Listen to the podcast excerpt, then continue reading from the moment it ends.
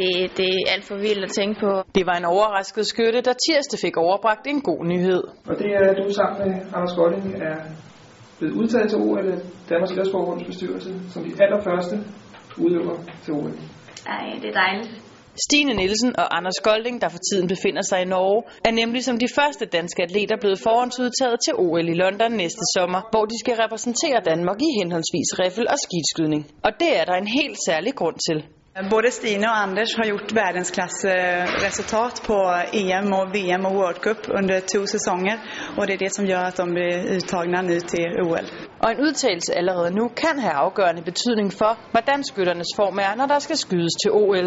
Jo tidligere man får det at vide, jo mere kan man forberede sig bestemt og specificeret på selve OL og på, at man skal præstere til OL. De høje resultater skal komme der, i stedet for at få det at vide to måneder før.